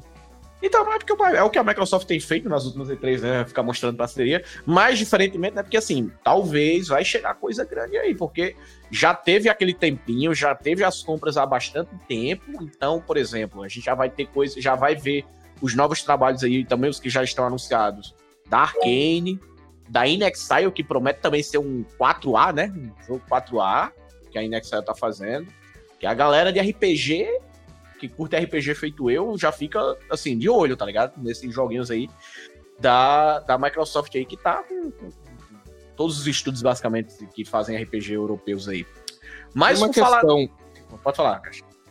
E uma questão. Vocês acham que até a parte burocrática da compra ser resolvida, uh, Activision Blizzard vai ficar meio que numa num banho-maria de anúncios ou que podem ah, vir, tipo, com certeza, com certeza vai ter show de Activision no Game Pass. Isso é a certeza já é tranquilo, eu acho que vai ser exatamente isso aí que vai aparecer. E por falar em Activision, o Call of Duty tá voltando pra Steam, aparentemente, porque apareceu, a Steam deu um retweetzinho no, no, no que vai ter um trailer do, do, do Call of Duty Modern Warfare 2, né? Reboot também do, do da franquia. E então, então, vai que também chegue já direto no Game Pass. Isso aí, isso aí já não, não depende, não precisa estar a Microsoft dona dela para meter no Game Pass, né? Tem isso. E aí, Jonah? Não, é só dizer que eu acho que a Sony tá guardando aí com, obviamente, com o PlayStation, tá guardando alguma carta na manga para mostrar, por exemplo, no Summer Game Fest. Então eu acho que vai além, inclusive, do The Last of Us. Eu acho que tem mais coisas. E além do God of War também. Eu acho que a Sony não mostrou tudo que tinha para mostrar de grandes anúncios desse ano, não obviamente que vão sair esse ano, mas de grandes anúncios ainda para serem feitos esse ano. Eu acho que a gente ainda vai ter aí alguma surpresa. É isso. O que, é que tu chutaria com Uncharted? Ou é, uma nova IP? O, o, o, Uncharted a gente já tá esperando já faz um tempo, né? Porque o 4 é o que? 2017, 2018, né? Uma coisa assim. E a gente teve a promessa aí no final do quarto, do quarto jogo de ter aí um recomeço da franquia. Então, como a Sony tem aproveitado aí para lançar uh, muito jogo cinematográfico, como a gente vai ter a série de The Last of Us, eu não me espantaria que a gente tivesse aí Uh, além do trailer do Factions, que a gente já está esperando também há algum tempo, né? Anunciaram Factions e até hoje a gente nunca teve mais notícia, que é justamente o modo multiplayer do The Last of Us 2. Eu não me espantaria que aparecesse um, um trailer, um teaser com uma imagem, uh, sei lá, um violão quebrado e a gente visse assim, parte 3, 2026, por exemplo. Eu não me espantaria que a gente visse isso para quebrar a internet. Então, falando quebrar a internet, Zé, o que, é que vai quebrar a internet? Ah, então, é, o Jonah lembrou uma coisa que eu queria falar sobre essa cartada que a, que a Sony tá guardando. Eu acho que, que realmente vai ter, mas em relação àqueles remakes de grandes clássicos do PlayStation 1 que ah, surgiram vários rumores, né? Meu sonho seria que fosse um remake de Legacy of Kain, Soul River, mas acho que é muito improvável por agora. Mas acho que vai vir um remake do Metal Gear Solid. No, é, era um, um, rumor bastante forte, que eu tava falando. E, e eu acho que mais outro. E esse outro posso, posso assim, tá sonhando muito, mas acho que é o remake de Symphony of the Night, o Castlevania. É, porque eu acho que o, o, a Sony, ela é meio, tem uma, uma cartilha, né? Geralmente eles mostram jogos pequenos, geralmente tem um grande trailer de um jogo que já foi anunciado, que eu posso chutar talvez um trailer gameplay narrativo do Miranha 2. Não podemos. Já é um jogo anunciado, todo mundo sabe que vai sair, talvez seja interessante mostrar. E sempre tem aquele One More Thing, né? Sempre tem o, o, o, violão quebrado com um 3 na tela, como o Jora falou. Então, é, é, é uma incógnita, porque ao mesmo tempo em que a gente pode esperar qualquer coisa, a gente pode esperar nada, porque eles podem não mostrar nada porque não tem nada para mostrar. É, basicamente, é isso, né? Eu acho que vai ter, assim, porque a gente vai falar agora a agendinha aí para os eventos aí das, da, para as viúvas aí da I3, né? Que não é mais, antigamente era tudo numa semana só e agora, né? Vai ter ainda numa semana, mas não é mais aquela coisa, né? Que a gente já espera, já tinha como antigamente. Mas aí a gente vai dar aquela lidinha aqui na agendinha. Então já anota no caderninho você que tá ouvindo aí antes da, da, do dia 9 de junho, que é quando começa, que é mais ou menos a rifa lá do, do Geoff Keighley vai ter lá um, o, vai, vai anunciar, vai começar o programa e tudo, e vamos aguardar o que é que vai acontecer, né? Porque ele promete duas horas de, de, de, de show. Então vamos ver o que é que, que pode apresentar. Talvez se aparecer algo do Kojima, seja exatamente aí na, na, na no Summer Games Festival, que é o do Geoff Keighley aí, que vai ser no dia 9 de junho, a partir das 3 horas da tarde. Então vai até as 5 horas da tarde. Bom, e aí tem o Netflix Geek Week, Geeked Week, né? Que vai ser no dia 10 de junho, às 2 horas da tarde, que é basicamente o que a Netflix já vem fazendo aí, como anteriormente aí, né? Nos últimos anos ela já tem preparado isso aí, com o evento que a Netflix tem lançado muito, muitas séries sobre jogos. E já vem aquela série animada do Cyberpunk, do Sonic Prime, a segunda temporada do The Cuphead Show, uma do, Te do Tekken Bloodline, uma do Dota, né? Que tem aquela parceria com, com, com o LoL. Né? Na verdade, e, cara, o pior que é o Dota Dragon's Blood, né? E ainda vai ter mais jogos na Netflix. Então, basicamente é isso aí. Porque o Dota saiu jogo do LoL no Netflix e também vai sair jogo do Dotinha. Então, loucura, né? Então, acho que vai ter aquela, aquela série, né? Basicamente. Não sei se vai ser filme ou vai ser série. E no dia, no mesmo dia também. Só, tenho... só, só um adendo aí, Túlio. Sim que aproveitando que a Netflix vai fazer esse evento e a gente já sabe que a Amazon tá com God of War, pode ser que no evento da Netflix a gente tenha alguma notícia, alguma visualização prévia do Horizon, né? Que o Horizon tá com a Netflix, é, os direitos de produção, e o God of War com a Amazon. É isso aí, vamos, assim, série de jogo, filme de jogo, é o que talvez vai fazer muita coisa. Vai ter muito ainda nessa década, sem dúvida alguma. Mas no mesmo dia aí, ó, no dia 10 de junho, às 4 horas, tem o Tribeca Games Festival, que vai apresentar uma série de novos trailers e entrevistas com, a, com os criadores da indústria de jogos. E as seleções aí celebram um dos melhores e mais reverenciados jogos do mundo. Certamente não vale a pena pular se você estiver interessado em jogos como a Plague Tale Requiem, a Dusk Falls, a DLC do Cuphead, né, que é o Delicious Last Coast, o Oxenfree 2 e muito mais. E também tem a, a Future Game Show, mas aí já no dia 11 de junho. Aí o, aqui a Games vai dar, né, que, que, que, vai sediar mais uma vez a Future Game Show, que deu, oh, foi, foi uma, uma boa surpresa no ano passado, viu, a Future Game Show. Então vamos ficar de olho aí, porque esses eventos geralmente eles são em menor escala, mas tem, sempre tem algumas revelações aí legais. O evento desse ano aparentemente contará com um painel de verão dedicado a estreias mundiais, Além disso, os sonhos também podem desfrutar de entrevistas com vários desenvolvedores e editores grandes e pequenos em todo o setor.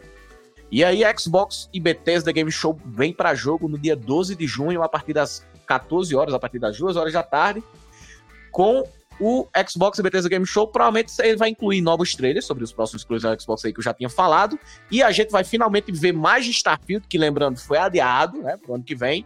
Vamos ver Redfall, que é aquele jogo da Arkane o reboot de Fable, né, que tá aí em limbo, ninguém sabe, ninguém sabe de onde veio, ninguém sabe para onde vai. Vamos ver se eles vão trazer algo sobre esse reboot de Fable. Além disso, também espere muitos anúncios de parceiros terceirizados também, né, que vai pro Game Pass e tudo mais. O Xbox aí dominou a E3 do ano passado com uma vitrine incrível, reforçando ainda mais o valor do Game Pass, enquanto entregava lançamento no primeiro dia de atualizações empolgantes. Esperamos que o show deste ano continue com o mesmo impulso. Talvez vejamos também a imagem de Resident Evil 4 e Street Fighter 6 nesse evento da, da Microsoft aí, né? Lembrando que a maioria desses jogos, muitos jogos aí pequenos, ou até alguns jogos grandes, normalmente a Game Pass, o, o, a Microsoft termina o trailer já falando, tá disponível agora no Game Pass. Então, ou então já tá disponível hoje para comprar. E fechando, né, com. Não é chave de ouro, mas aí seria uma chave de bronze. É o PC Chato Show, né? Que é o PC Game Show, que é a partir das 4h30 no dia 12 de junho. Logo depois do Xbox Bethesda Game Show vai ter o PC Game Show, que olha, se não mudarem o formato, puta que pariu. É facilmente uma das coisas mais chatas que existe. Eles ficam fazendo uma, um, um, um, programa do jogo, cara. Um programa de entrevistas e assim. Não, não, tá, não tem condição. E tá marcado aí pro dia 12 de junho. Mas é aquela coisa, se você gosta de PC, vai, vai, vai, vale a pena porque provavelmente vai incluir alguns títulos como Arma 4, que tem já uma versão entre aspas beta disponível na Steam, que é o Reforger.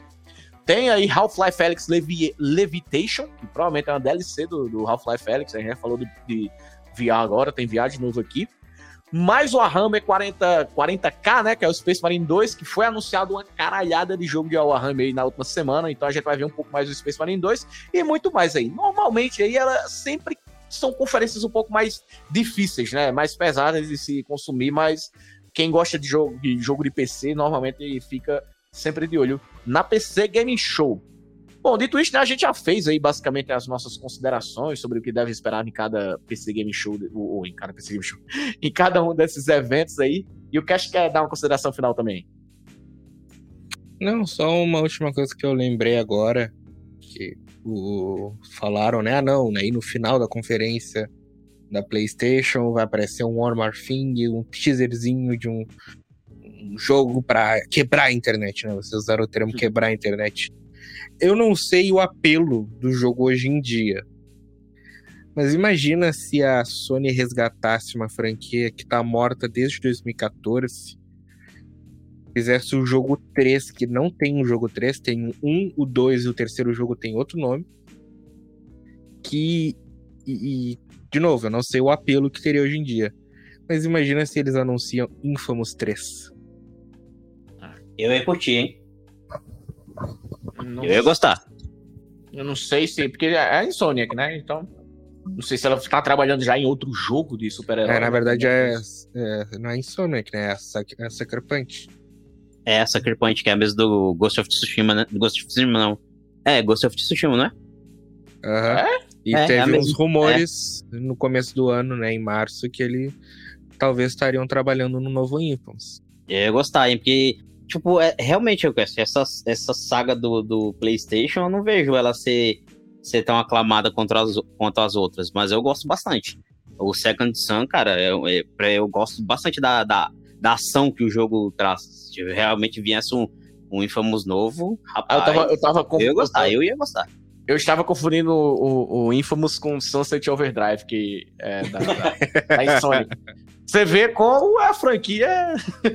Mas, é, não sei.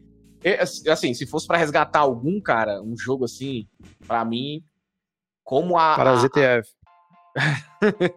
eu iria mais fundo, eu iria, como o Arkane agora tá com grana para fazer jogo, ele poderia resgatar o Arx Fatalis aí, né? Que é um joguinho aí que deu origem a muitos Immersive Sims aí de RPGs aí que a galera curte. E é um dos grandes jogos da, da Arkane. É o do comecinho da Arkane. É o primeiro jogo, assim, da Arkane fazendo sucesso e tudo mais. E, assim, muita gente entrou, pegou, pegou um pouco do Arx Fatalis aí. Eu acho é um jogaço. Quem não conhece, deu uma procurada. Se trouxesse algo mais, cara, pelo menos do, do, do, do, do lore do jogo, seria muito interessante. Mas é, é isso, pessoal. A gente, a gente discutindo falar. um milhão e meio de jogo. Ah, parece nada. Mais, mais famoso. E aí no final aparece. Não que eu não fosse gostar, tá? Só pra deixar claro. Mas aí no final o grande anúncio da PlayStation é Persona 6. Porra, aí, seria, aí, aí, realmente eu acho que seria gigantesco. Mais do que, do, do que Infamous. Mas é muito nichado. Ah, eu acho que eu, eu, acho que tem mais público do que Infamous, viu, cara? Eu vou falar pra é, você. Sim, sim comparado a Infamous, tá certo. Hum, mas é um é. jogo japonês que não tem tradução PTBR. Ah, extremamente, é. extremamente nichado. Sei. Assim, tomara que o, o Persona 5 saia finalmente para outras plataformas. Essa é o meu. É uma da minha torcida, mas se a gente for ficar aqui falando de torcida, vai até né, o ano que vem, né? Que desejo de fã nunca acaba, né? Não tem jeito, basicamente. Mas é isso, pessoal. Se você estiver ouvindo aí esse podcast aí assim que saiu, você já tem aí, já fez sua listinha, faz o seu bolão, joga aí no, no nosso Twitter, lá no, no Supernovas TV. Vai também nos comentários do Spotify, depois de botar as cinco estrelinhas, no comentário do Spotify você também pode lá colocar quais são os jogos que você está aguardando aí, quais são suas apostas e quais são os seus desejos, né? Mas quando eu faço com o Oscar, o Oscar eu boto quais são minhas apostas que eu acho que vai ser, ser vai ganhar o prêmio e quais seriam que eu gostaria que ganhasse o prêmio. Então você pode fazer mais ou menos isso aí também. Não se esquece de seguir lá no Supernovas TV, depois de mandar, arroba Supernovas TV lá no Twitter. A gente tá sempre postando todas as notícias aí que você vê aqui no Supernovas Shows aqui. A gente posta lá tudo na hora. Se é a notícia, rapidinho já tem lá, sem link para site, sem nada. A gente coloca lá tudo bem coeso, rapidinho, sem clickbait. Maravilhoso. Também não se esqueça de apoiar lá no apoia.se barra supernovas. Com qualquer quantia, você começando com um real já tá ajudando demais aqui a gente a trazer mais conteúdo para vocês. Tem o um podcast aí de indicações do Zepit, rapaz. É, a gente tá vou retomando os trabalhos e agora a gente tá com mais é, frequência de, de postagem. Então, se, no momento que eu tô gravando, A minha colega já tá sonorizando o episódio que a gente teve um bate-papo lá sobre a temporada 9 de Stranger Things. Então, só colar lá no Things. arroba indicação A2. Things, que fala, Rogerinho. Things. então você vai lá no arroba é, indicação A2. Isso é pro Instagram e também para o Spotify. É isso. E também, vou falar em Jabá aqui, tem também o, o, o Cash já tinha dado lá no, no, no início do programa, mas ele pode lembrar, mandar de novo a galera lá ir pro café na taverna, né? Tomar um cafezinho lá. É, aparece lá na taverna, toma um café, se sente à vontade, ouve uns retardados conversando sobre os maiores assuntos da cultura pop, como se fossem donos de qualquer coisa. Que é basicamente o que todo podcast na Podosfera faz, né? Então, curte lá, tem bastante coisa, conteúdo, muito enfoque em RPG, se você gosta de RPG raiz, RPG de mesa, D&D, Cthulhu, Cyberpunk, tem bastante conteúdo lá. E se você não gosta também, quer conhecer, a gente também tem uma série lá falando um tutorial para iniciantes, caso você nunca tenha jogado e queira experimentar esse modo de entretenimento tão famoso entre nós nerds. E o Jonah também, né? Mossoró Cidade Junina, né? Opa, não, aí eu não vou fazer propaganda. Eu vou fazer propaganda de, vo- de vocês aí. Eu vou fazer propaganda de vocês. Tem um texto do, do Zept aí pra sair, né, Zept também? No Gamer Point. Ah, é verdade. Ó, No- bota aí, pô. Tem, tem No último, no último sábado, gamerpoint.com.br, né? É, no último sábado eu tive lá no Retro Festival Game, né? Retro Festival Brasil, é, segunda edição. E, cara, foi, foi muito bom retornar aos eventos de jogos depois de tanto tempo. E aí eu escrevi uma leve resenha. E o que eu mais gostei assim, do evento, só já dar um leve spoiler do, do texto, foi a área de indie games, em que só tinha desenvolvedor é, Brazuca, né? Então eu conheci um jogo lá chamado Punhos de Repúdio e é, foi o melhor jogo que eu testei. E, e olha que lá tinha a DLC, a DLC não, a demo do novo Tartarugas Ninja, né? Mas esse Punhos de Repúdio, cara, ele, sabe, ele é aquele grito que tá na, na- garganta de todo brasileiro. É o grito de todo brasileiro que tem um, um- o, o cérebro pensante. Qual que é o gênero dele aí, só pra galera... Ele é um beat'em up. É, você controla quatro é, moças. E aí ela se, se passa num, num, num país fictício, onde um vírus está assolando e que o governador máximo não faz nada. E tem muita gente que trata a doença como se fosse uma mera gripe. É ficção, ficção. Bom, tranquilo. E o meu E jabá... Opa, pode ir. Não, é só terminar. Fazer, ia fazer, o- disse que ia fazer o jabá de todo mundo aqui, né? Ah, você sim, já sim. falou. Aí eu ia, dizer- eu ia dizer justamente use petardo, Ah, mas aí acho que você já ia falar. Ah, Não, mas fazendo, fa- é, a- fazendo o meu jabá, né? Especificamente, eu tenho um podcast também, mas o meu podcast ele tá parado, porque, enfim, minha colega, de, minha parceira de podcast, ela tá no- na fase final do doutorado. E aí a gente parou, mas era o Subversine, né? Subversivo mais cine, o cinema. Subversine.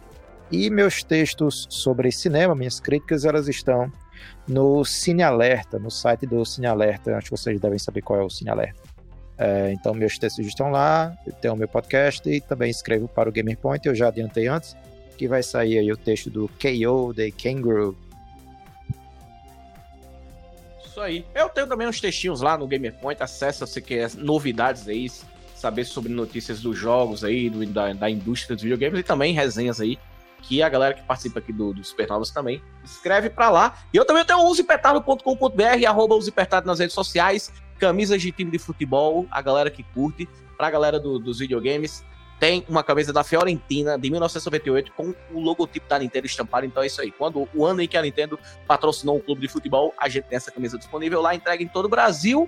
Eu agradeço aqui a todo mundo aqui, que já fez seu jabá, já deu todas os pitacos aí sobre a E3. Esperamos aí que na semana que vem, ou melhor, daqui a dois- duas semanas, quando acabar a E3 e você tiver um novo Supernova Shows aí no seu feed, a gente já traga aqui as nossas, né, lógico, nossas considerações sobre o que rolou na E3. Então vamos ver se ela atendeu nossas expectativas ou não. Valeu aí, Zepit, valeu, Cash, valeu, Jonah. Até a próxima. Eu vou ficando por aqui. E na próxima o Romulo tá de volta, hein? Valeu! Falou!